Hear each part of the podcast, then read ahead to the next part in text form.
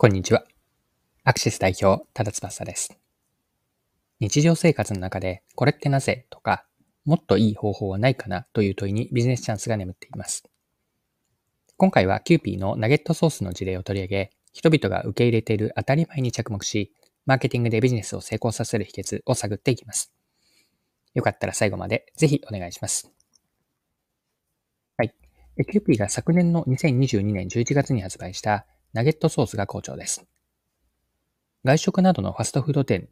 とかでは、チキンナゲットにはほぼ必ずナゲット専用のソースがついているじゃないですか。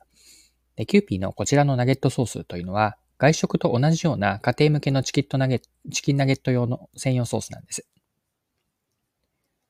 ちなみにこれはライフスケープマーケティングがまとめた食マップによるものなんですが、1000食卓あたりですね。食卓の1000個。1000食卓あたりのチキンナゲットの出現回数というのは、2021年は 5.8 回で、その2年前の2019年の 4.9 回に比べて約2割増えているんですね。人気の要因というのは、コロナ禍で食べる頻度が上がったチキンナゲットが外食の味を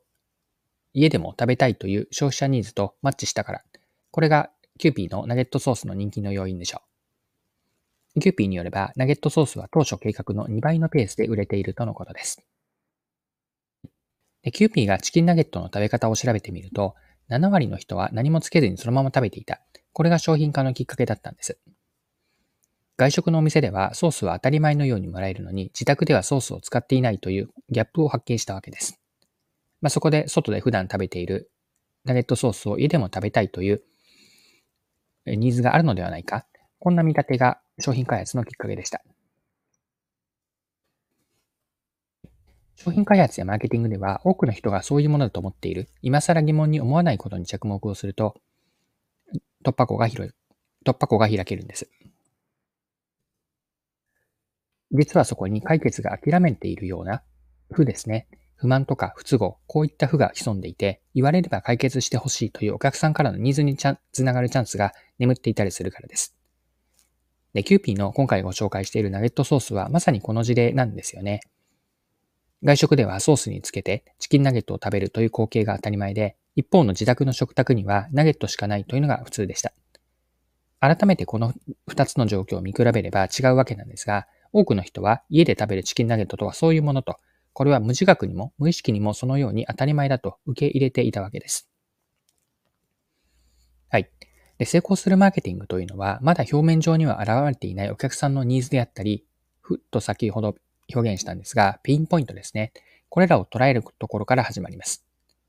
人は日常の中で小さな悩みとか、負であったり、こうだったらいいのにという感じることはあるわけなんですが、そうした状況が続くと、いつしか無意識にも受け入れてしまって、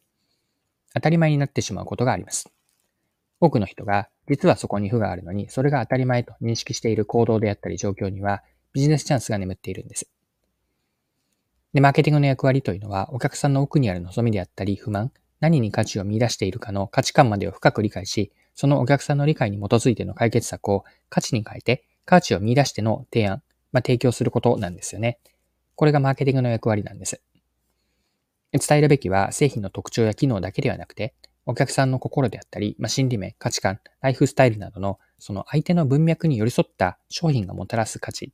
で、これをもっと言えば、商品を使うことによる、保有することによって、お客さんが得られるより良い未来のことなんです。これが伝えるべきことであるのかなと。マーケティングの活動を通じて、お客さんの日常に新しい価値や喜びを見出すこと、喜びをもたらすこと、ここにマーケティングの真の役割があります。そろそろクロージングです。今回はキューピーのナゲットソースの事例を取り上げて学べることを見てきました。最後にポイントを振り返ってまとめておきましょう。人が日常の中で感じる悩みとか不満は、それが続くと無意識的にも受け入れられてしまいます。もはや当たり前だと思われる状況や行動には、実は解決されていない負が潜んでいて、これを発掘することがマーケティング、ビジネス成功の突破口となるでしょう。マーケティングで大事なのはお客さんの理解にあるんですね。お客さんの置かれた状況や環境、取っている行動、その行動に影響を与える心理や価値観までを深く理解します。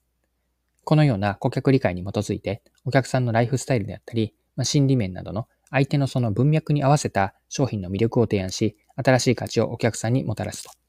ここにマーケティングの役割があります。はい、今回は以上です。最後までお付き合いいただきありがとうございました。それでは今日も素敵な一日にしていきましょう。